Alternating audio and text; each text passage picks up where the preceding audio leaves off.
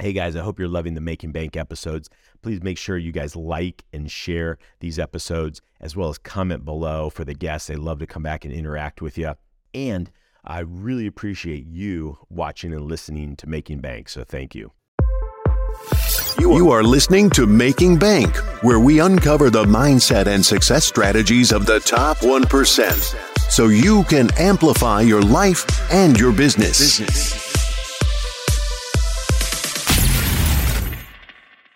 Welcome to Making Bank. I am Josh Felber, where we uncover the mindset and the success strategies of the top 1% so you can amplify your life and your business today. Excited for today's guest, David Lekach, Jason Treu, Ted Miller III, David Wood, Jeff Dudan, David Baker, Jeffrey Madoff. So, what were some of the things that you guys did that put you ahead or been able to compete with the big guys, um, you know, in retail? Because, I mean, obviously, you got to have cash. A lot of times, cash to get good shelf space, or you got to, you know, to get in placement.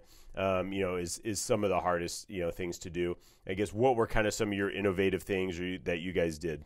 Well, for us, it wasn't about being in the stores; it's how you're in the stores. Right. Those are two very different Yeah. things. So if you're at the bottom of the, uh, you know, the sleep aid set on a, on the shelf, you're going to get very little sell through, and that's what we cared about—the sell through, not the sell into the retailer, but how does it sell through off their shelf. Sure. but we did a lot of things from a point of sale perspective with displays and positioning and what have you. And I give a lot of credit. My roadmap, you know, tangentially came from just watching what Five Hour Energy was doing from um, in-store and placement perspective, and, and trying to sort of piggyback off of that. You know, I modeled it again. I took that eight ounce, you know, version that, that Vincent gave me, and the the product that we launched was actually the two and a half ounce shot. Sure. So all of that was sort of geared around, um, you know, trying to win at the point of sale, and the fact that we didn't have to be refrigerated or anything like that helped us uh, from a from a beverage perspective, I guess, or from a CPG perspective. So we we did we you know th- that was you know something that we were always highly focused on, and um, and it, it it proved to help us a lot sort of along the way is just being hyper focused and, and understanding what all that entails and means. Um, and I think that the biggest thing is that we came to these retailers with a very unique and creative and outside the box product. Right. It wasn't a two. And there's opportunities and challenges that come with uh, being a category maker um, or Mm. category creator. And and so there's good parts to it, but there's also bad parts to it. That it requires a lot of education, both of the buyer, of the consumer, um, and a lot of you know brand building and awareness that comes along the way as well.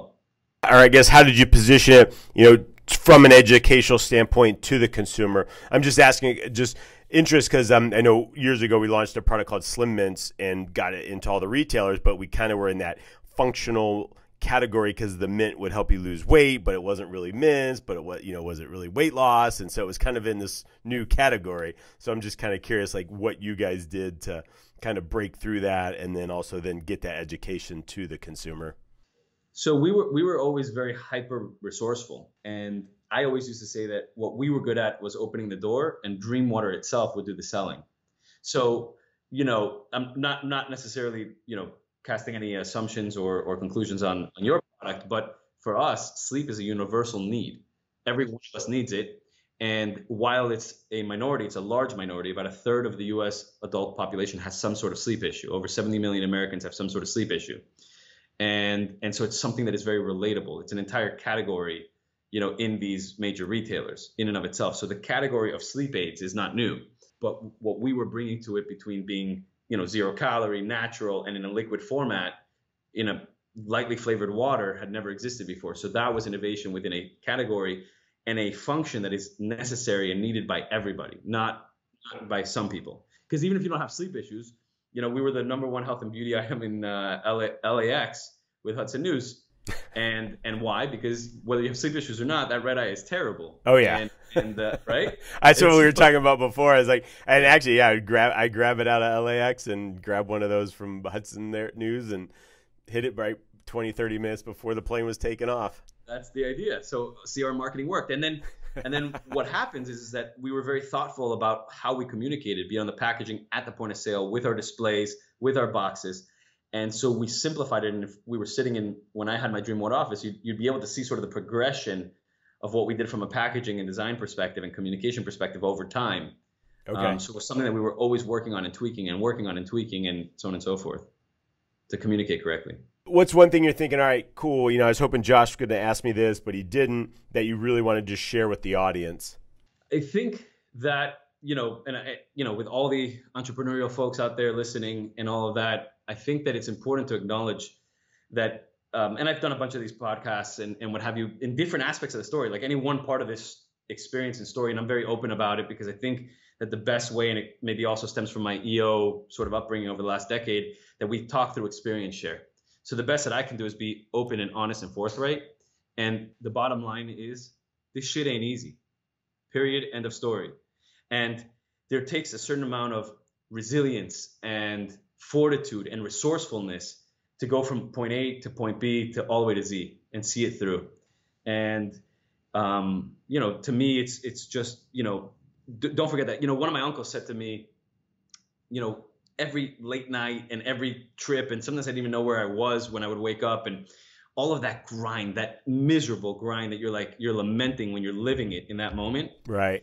My one of my uncles said to me, who had just had an exit a year or two before he said this to me, uh, very successful. As he says to me, "These are the good old days." So just keep that in mind when you're going through your grind and, and all of that, that this is that it's the grind that you're gonna miss. It's the grind that you're gonna look back on fondly. It's that terribleness of man, you know, this went wrong and whatever that in the moment feels terrible. But see it through. See it through. Go all the way, you know, to where to wherever it's meant to go. And uh and then look back on it and reflect. And and and I would say maybe tangentially, look at all of that like a learning experience it's not hmm. good. It's not bad. Yeah. Look at it like a learning experience.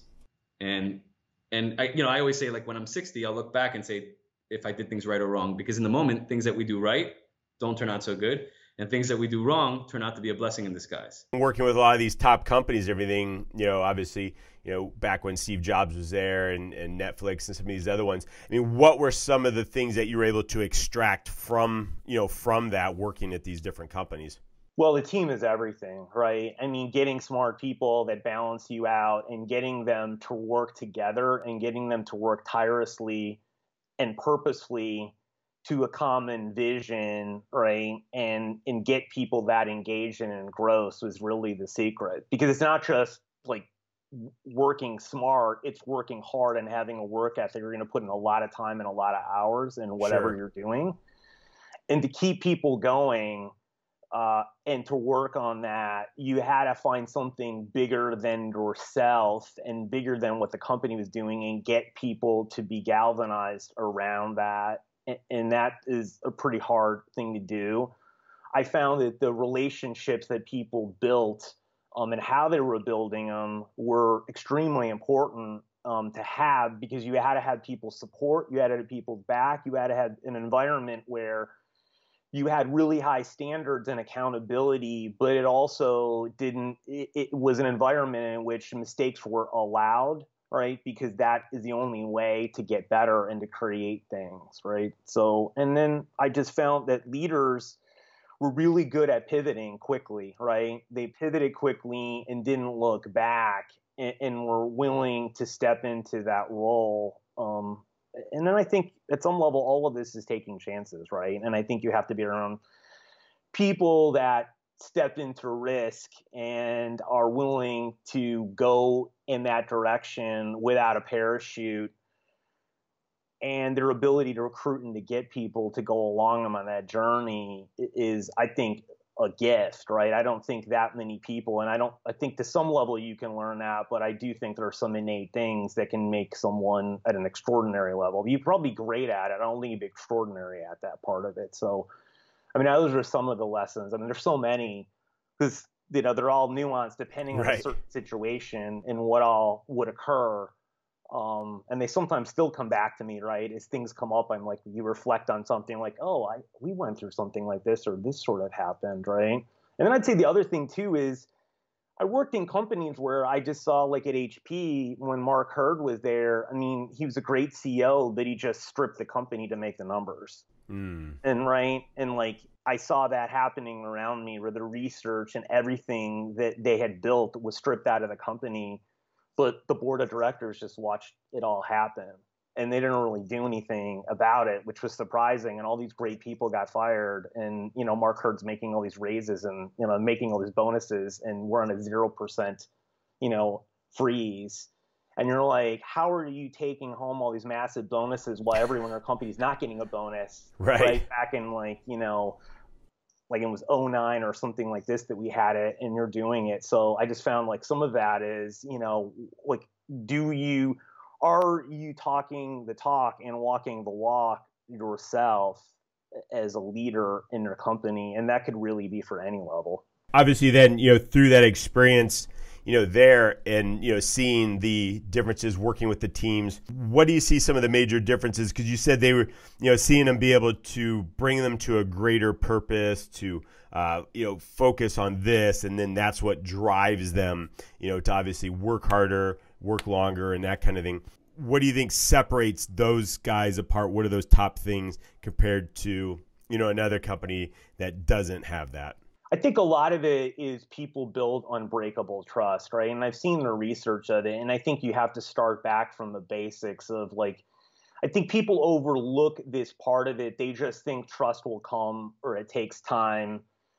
And both of those things are true, but that's the slow way. Okay. And end of the day, right? If you think about the greatest teams that, you know, you've been on or anyone is listening personally or professionally, and you think back to like what you accomplished, how you felt about those people, and about how you felt about what was going forward and what you're able to accomplish, you have to recreate that in every situation that you're in on a team, whether it's in your family, whether it's in your personal life, whether that's professional in order to have the kind of success that you ultimately want and that you bring the best out in yourself and the best out in everyone else. And that requires you to have uh, trust where you're willing to take leaps of faith, have each other's back, right? Do all the things. And that trust level is extremely high. What was kind of one of your first ventures that you kicked off? Well, I'll tell you. So I'll, I'll give a nugget early, just so, and then I'll speak to the early venture. Sure. For me, hands down,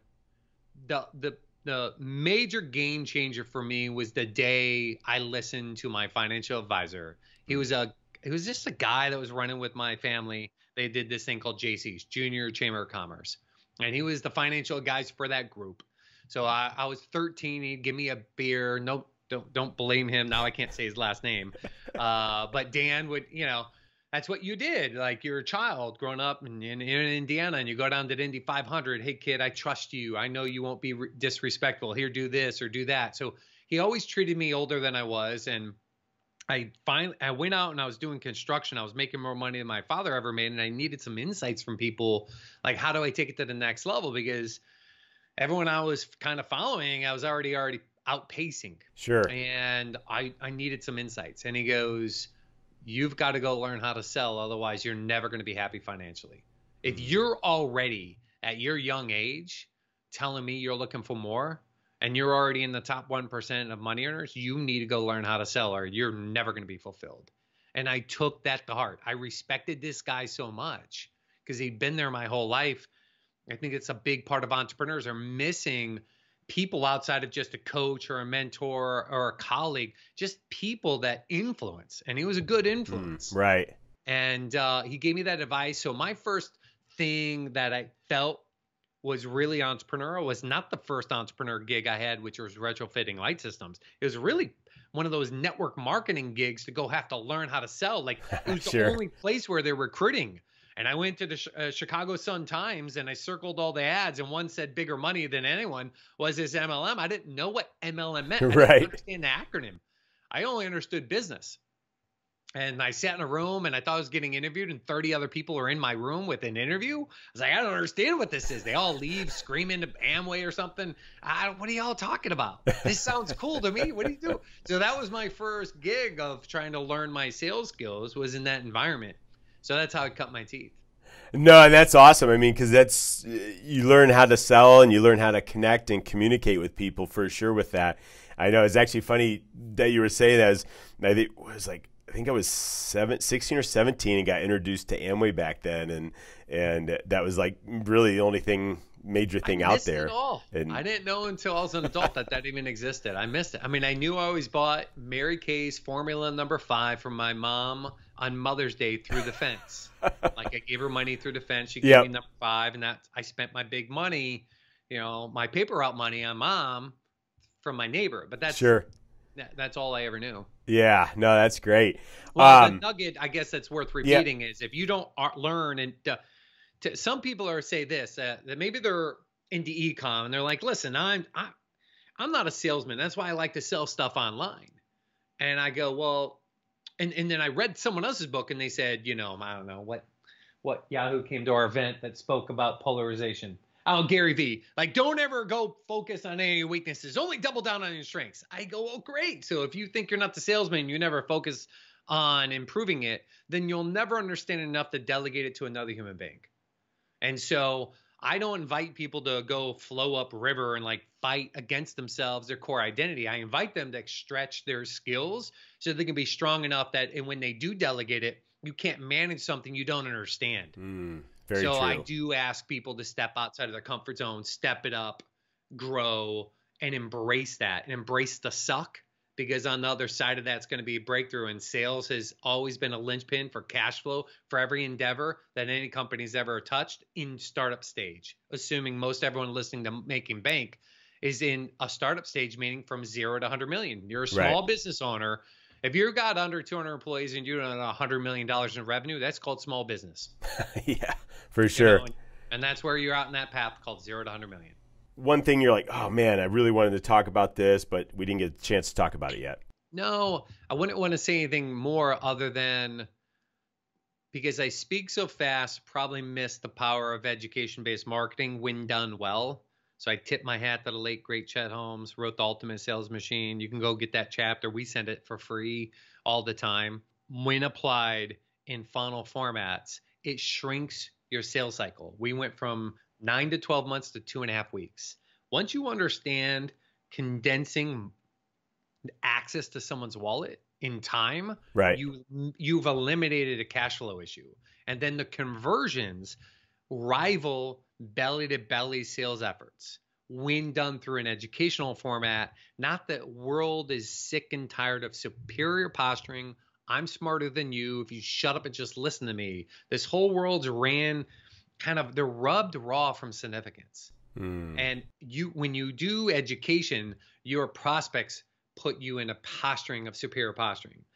Everything else is you beating your chest talking about how smart and great I am and if you would just listen to me and that turns so many people off in your sales funnel. It's a it's a game-changing difference and if there's any tool I can give them from um, workshops that sell blueprint, I'm happy to give it. It's how to use the workshops they can use mine or I can give them the ultimate sales machine. I represent that brand to this day. Uh, Chet has one of those. We'll find a way to get it for free. They sell it every day as a tripwire, but I'll figure it out for your audience.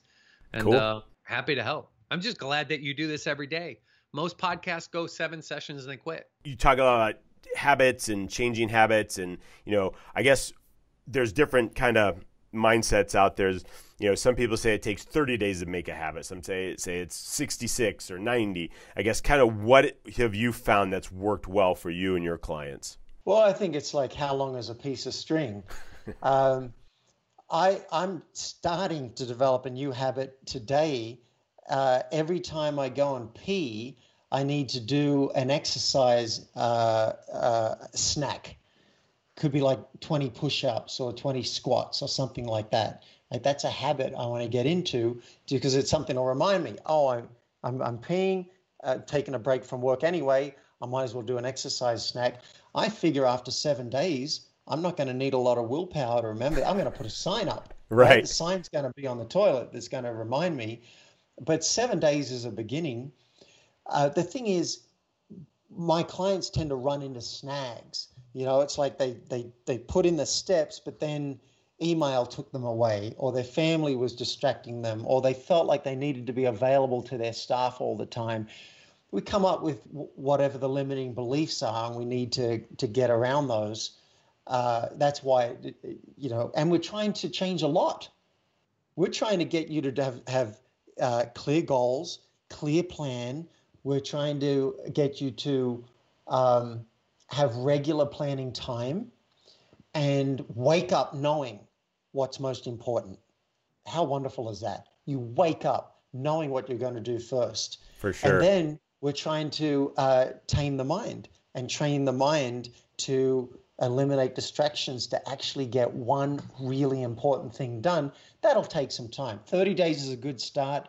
After 90 days, particularly if you have support of some kind, whether it be a program or a coach, uh, you should you should be really solid.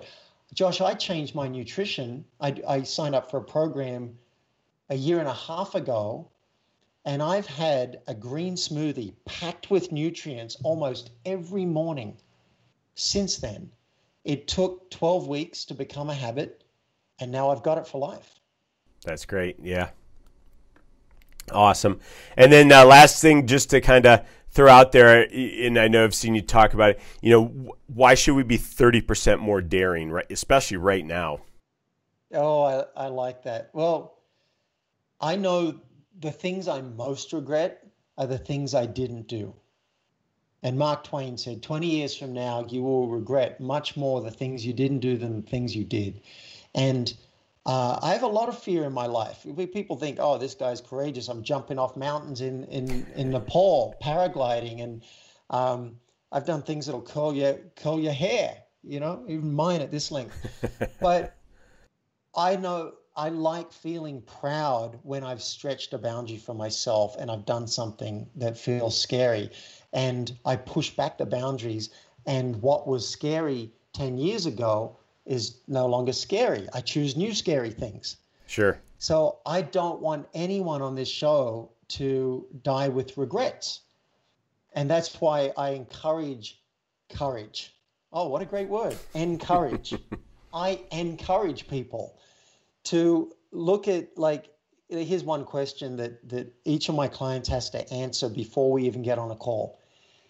If I was fearless this week, what would I do? And so don't go crazy. You don't have to go firewalking or jumping off cliffs unless that's your thing. You don't have to go and confess to your partner, uh, you know, something that might ruin your, your relationship. You don't have to do all those things overnight. You can start with just what would 30% more daring look like for you and your business? Who would you call? Who would you invite to be a customer or a client? What would you say to that person that annoys you? Like just I want to get you thinking in that direction because I where where I start with clients is focus. But what I really want, my secret agenda, is I want to help you grow into the human you want to be. Hmm. And 30% more daring is a great way to, to get there a lot of people talk about like trying to balance stuff and things like that, um, you know, life and work and everything. And one of the things I've always talked about is more about integration, integrating what you're doing to um, your family and everything else. Maybe kind of give us a little insight there, and um, you know, with that. Balance is tough. I because the last 10% of excellence takes 50% more effort. So how do you yeah. how do you do that in a balanced environment? And truly, I I tell my children, I said, if you're not living on the edge, you're just taking up space. Hmm. You know, the the edge is where all the good stuff happens. It's out there in the margins where risk and reward meet, and you have the opportunity to challenge yourself and uh, work without a net. And and all of the great things happen out on the edge. And and if you're too central and you're too risk averse, then you're going to miss some opportunities. So there's so that's the balance, right? Is how do you integrate your values right. and and your lifestyle and still find a way to give that extra 50% so you can be excellent and you can you can be uh, you know a, a, leader in the industry. And so for for me and it's funny you use the word integration. I haven't used that word before but you mentioned the coaching that i did. I i chose that uh, first of all i think anytime a leadership opportunity pops up you should you should say yes the, your your answer should always be yes if there's an opportunity to serve right. or an opportunity to grow. And I know as you get more successful, it's it's about saying no and learning how to say no and saying no to more things than you say yes to. But uh, for me, coaching was a was a great way to practice leadership mm. on the hmm. field, and it's so much like business and so much like franchisees. When you step across the line onto that field, you can't recontract. It's right. you've made you've made your choice. yeah, you've, you've launched this business. It's going to be a lot harder than you thought it was going to be, but you have to be encouraged with the fact that if you continue to give the effort that that you're gonna you're gonna get where you get to and it's always going to be harder than you think it is so mm. so integrating yeah. the coaching to me also being able to communicate clearly and provide clarity to be able to build a team in four months with maybe a bunch of 11 and 12 year olds by giving them a plan and making it clear and installing everything and then just iterating and repping putting people in the right seats and properly motivating them and giving a cadence where they're not sprinting all the time so that you can peak at the end. I mean, there's so many similarities to building a business and coaching a team of 12 year olds uh, that for me, that was integration.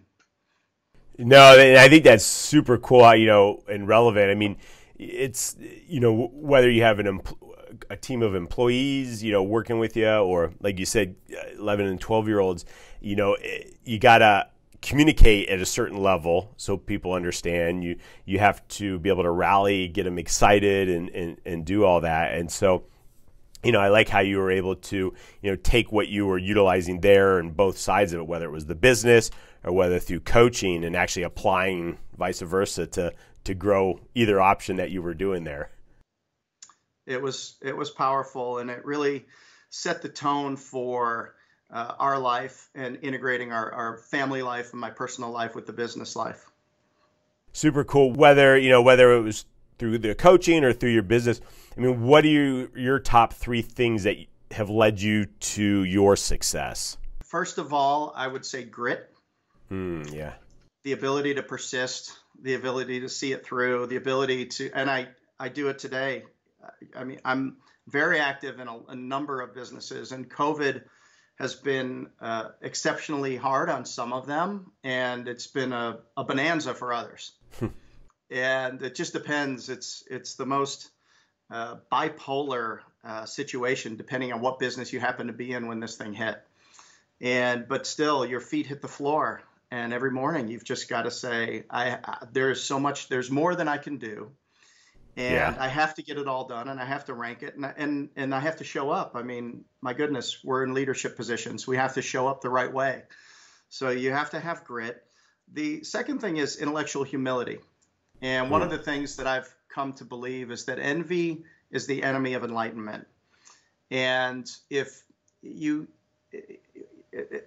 the more that you know, the more you realize you don't don't know. Right. And the more that you can be around people who can expand your thinking, shape your perspective, inform your, uh, just inform your thinking, uh, the, the better off you're going to be. So you have to, you, you can't begrudge other people's success because it gets in the way. It gets in the way of being around great people and it comes through and, and people can tell. So uh, intellectual humility, really uh, understanding that the while the answers are probably all out there, they don't all have to come from you, and you don't know it all. And then the third one's diplomacy, which I would say is hmm. resolving conflicts in a healthy manner. And some businesses are about angles and leverage, but all relationships are about respect and resolution and when you're in business relationships and people and you're you know it's it's tough when you're in businesses that you constantly have to go to the contract. And yeah. you know as opposed to saying man what's what is the best way for us to move forward? How can we leverage the speed of trust and uh, understanding that everybody involved uh, has uh, you know that we're aligned on our outcomes and that you know we're going to be judged by our intent and we don't have to you know we don't have to worry about um, you know, saying something that's a mistake because it's going to be held, uh, you know, punitively against us. So, really, creating uh, relationships in business where uh, you can resolve things in a healthy manner is important. So, those would be my three. What are some of the kind of the biggest things that you've pulled from working with, um, you know, these different companies, and you know, I guess maybe what are kind of the top three pain points that are pretty similar that you find along the way? Yeah, in I don't know if this is true in all the other service businesses or the expertise businesses, but one of the big things is that people are accidental entrepreneurs in the sense that they really know how to do something specific, something technical. They have some deep knowledge. What they don't bring to the table is an ability to make smart business decisions about how to wrap that into something that makes money, that makes that that follows the right benchmarks that knows how to market itself. So they're all really good at doing something. They're not as good at wrapping that into a business that's really successful. That's that that's sort of what gives me a lot of business right? Another one is is is misunderstanding the role of growth for them. So they are allergic to saying no to opportunity that comes to them. So they're constantly trying to find ways to take this opportunity that keeps coming in and turning it into something amazing. And because of that, they tend to grow too quickly. And they wake up one day discovering that they are running a business or they should be running a business that they don't really want to run. They want to do the work. They don't want to manage people.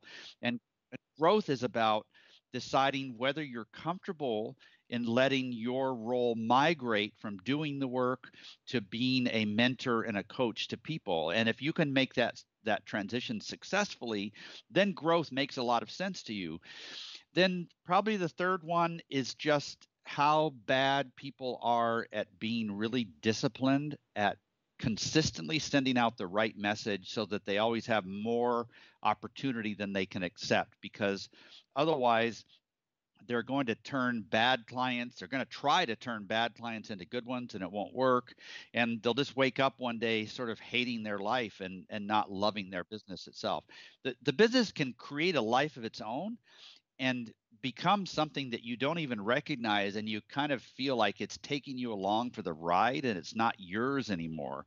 And that's what i try to help people think through. What was one of the things that you found out like what is the best way to manage and you know treat your clients? I think it's first of all deciding whether you're more of a consultant or a coach. Mm. If you're a coach, you need to be very accessible and kind and patient. If you're advisor, if you're an advisor, those kinds of things work against you normally. Okay. You're too accessible. You're so close to the client that it's hard for you to tell them the tough things. Um, you'll feel obligated to to get into a very regular relationship and not sure how to get out of it. So mm. I'm talking more with the folks who are more they're they're dropping behind enemy lines to liberate a a population they're not so much the occupying force that's going to be there forever and ever and ever and so if that's the kind of approach you're taking then you want to think about what it means to be an expert and how to develop healthy leverage with your clients so they listen to you? Like payment terms how does that relate? How how other people at the firm have access to you? Just all of those sort of down in the weeds kind of questions. Cool. Well awesome. What's uh, one last thing you're like oh man i was hoping josh was going to ask this but he didn't that you just kind of want to let everybody know before we wrap up here? I think well we're living in a really strange year right? Um, but if we if we just assume that we're a little bit back to normal, it feels to me like one of the one of the biggest impediments to our continued growth is the success that we've already reached. So we're afraid to jeopardize that. We're afraid to make changes, to explore more. We we move instead of being in the creation mode, we move into the maintenance mode where we protect what we've created. And I think there's this spirit that real entrepreneurs have that's not afraid to throw it all out again and recreate something new. So hopefully that creates um, s- some new thinking in your listeners as they contemplate what they might like. How much of what they're doing is just accepting and resting on their laurels rather than thinking about doing even bigger and better things and taking more risks as they move forward. Awesome. You interviewed a, like 50, I don't know, 50 plus experts in different areas and things like that. I know some of the people I've interviewed on here. Friends of ours, Dave Asprey, who actually sits on our board of one of the companies that my wife and I own, and oh, really? Yeah, Daymond John and a few other people in there I know really well. So Dan Sullivan and stuff. So kind of give us maybe what are some of the top insights that you learned from them, you know, through through uh, putting this book together. I think that, that what's interesting is, you know, I, I've been, often been asked, so is there some kind of common thread? yeah. you know, but you know, with that all these entrepreneurial people share. And you're an entrepreneur. Sure. You know, so and I've also been asked the question, you know, is is there a failure that you've had that set you up for success? And to me, success and failure are somewhat misnomers. The main thing to me that I have learned from all of these people is that the key to being uh, accomplishing your task, whatever that is, is perseverance. Mm. You know, if you are an entrepreneur, you are going to face obstacles. Sure. There's absolutely no question about it that you are going to face some really difficult obstacles.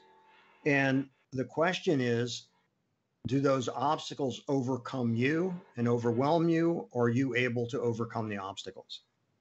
So I think that uh, that thread of perseverance, realizing it's not easy. You know, it's easy to start a business, sure, but it's harder to build it and even harder to sustain it.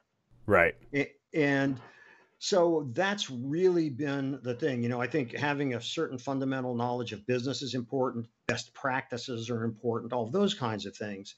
But when it comes down to the real grit of making it in business, it's perseverance because it's you're going to hit some really difficult obstacles.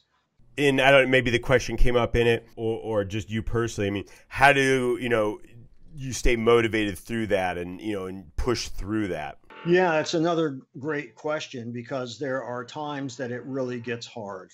Right. And, oh yeah. And the main thing is you have to remember why did you start doing this in the first place? You know, and are those reasons reasons that sustain you emotionally? So in the fashion business, I made the decision after selling my second company, I didn't want to stay in it you know, it just wasn't a business that had the kind of allure. And I kind of happened into it by accident. Sure. Uh, so, you know, I had to really think before I started again because I had a good reputation because my clothes sold, but I didn't want to do that, you know, and I was, it was serendipity. I happened to meet some people who were starting a film company and got involved with a movie they were going to be making. And I thought, wow, this is really fascinating. And I used to mess around making home movies when I was a little kid. I had a movie theater in the basement of my home that I would draw posters and print them up and put them around the neighborhood. so every Saturday morning, there'd be like 12 to 15, 18 kids who would uh, come to the movie in the basement and I'd create soundtracks for it from my sister's stereo because the movies were all silent. Right. and, and I realized the kind of play that I loved doing when I was a kid I could actually make a career out of this. I realized that when I became exposed to how film is put together. And I thought, you know, as I get older, I'll just get better. Right. And so, uh, you know, in some businesses, as you get older, it becomes much more of a problem. Mm. And, you know, as a writer and as uh, a director, I have the opportunity to just continue to get better if I keep learning. And so I, I love that. And that's what ultimately seduced me and what motivated me and kept me going through really difficult times is that I love doing what I'm doing. Right. So, you know, and so, and not always, you know, you know, cause sometimes it's just really hard and, you know, and, it, and that takes a toll when you have those sleepless nights when you're wondering how you're going to meet payroll. Uh, you know, when you've got these challenges ahead of you that, you know, like so many people are facing now with COVID. Sure. You know, it's tough. And, you know, there still are opportunities. You know, if you were doing home delivery of food, you're doing really well. Right. If, if streaming services are doing really well. Online retail can be doing quite well. So, you know, there's always opportunity out there, and you have to have your antenna up and tune into those opportunities. But the main thing that keeps you going through very difficult times is that the reason why you're doing it remains true. Mm. And that helps you keep at it because you know that at some point you're going to come out on the other side of it. I am Josh Felber. You are watching Making Bank. Get out and be extraordinary. Thank you for listening to Making Bank. If you have enjoyed this episode, please leave a review, and sharing is caring. Follow Josh Felber on Facebook, YouTube, and Instagram for more. You can also listen to Making Bank on Amazon Alexa, Spotify, iHeartRadio, and watch on Apple TV, Success Thinkers Network, Amazon Fire, and YouTube.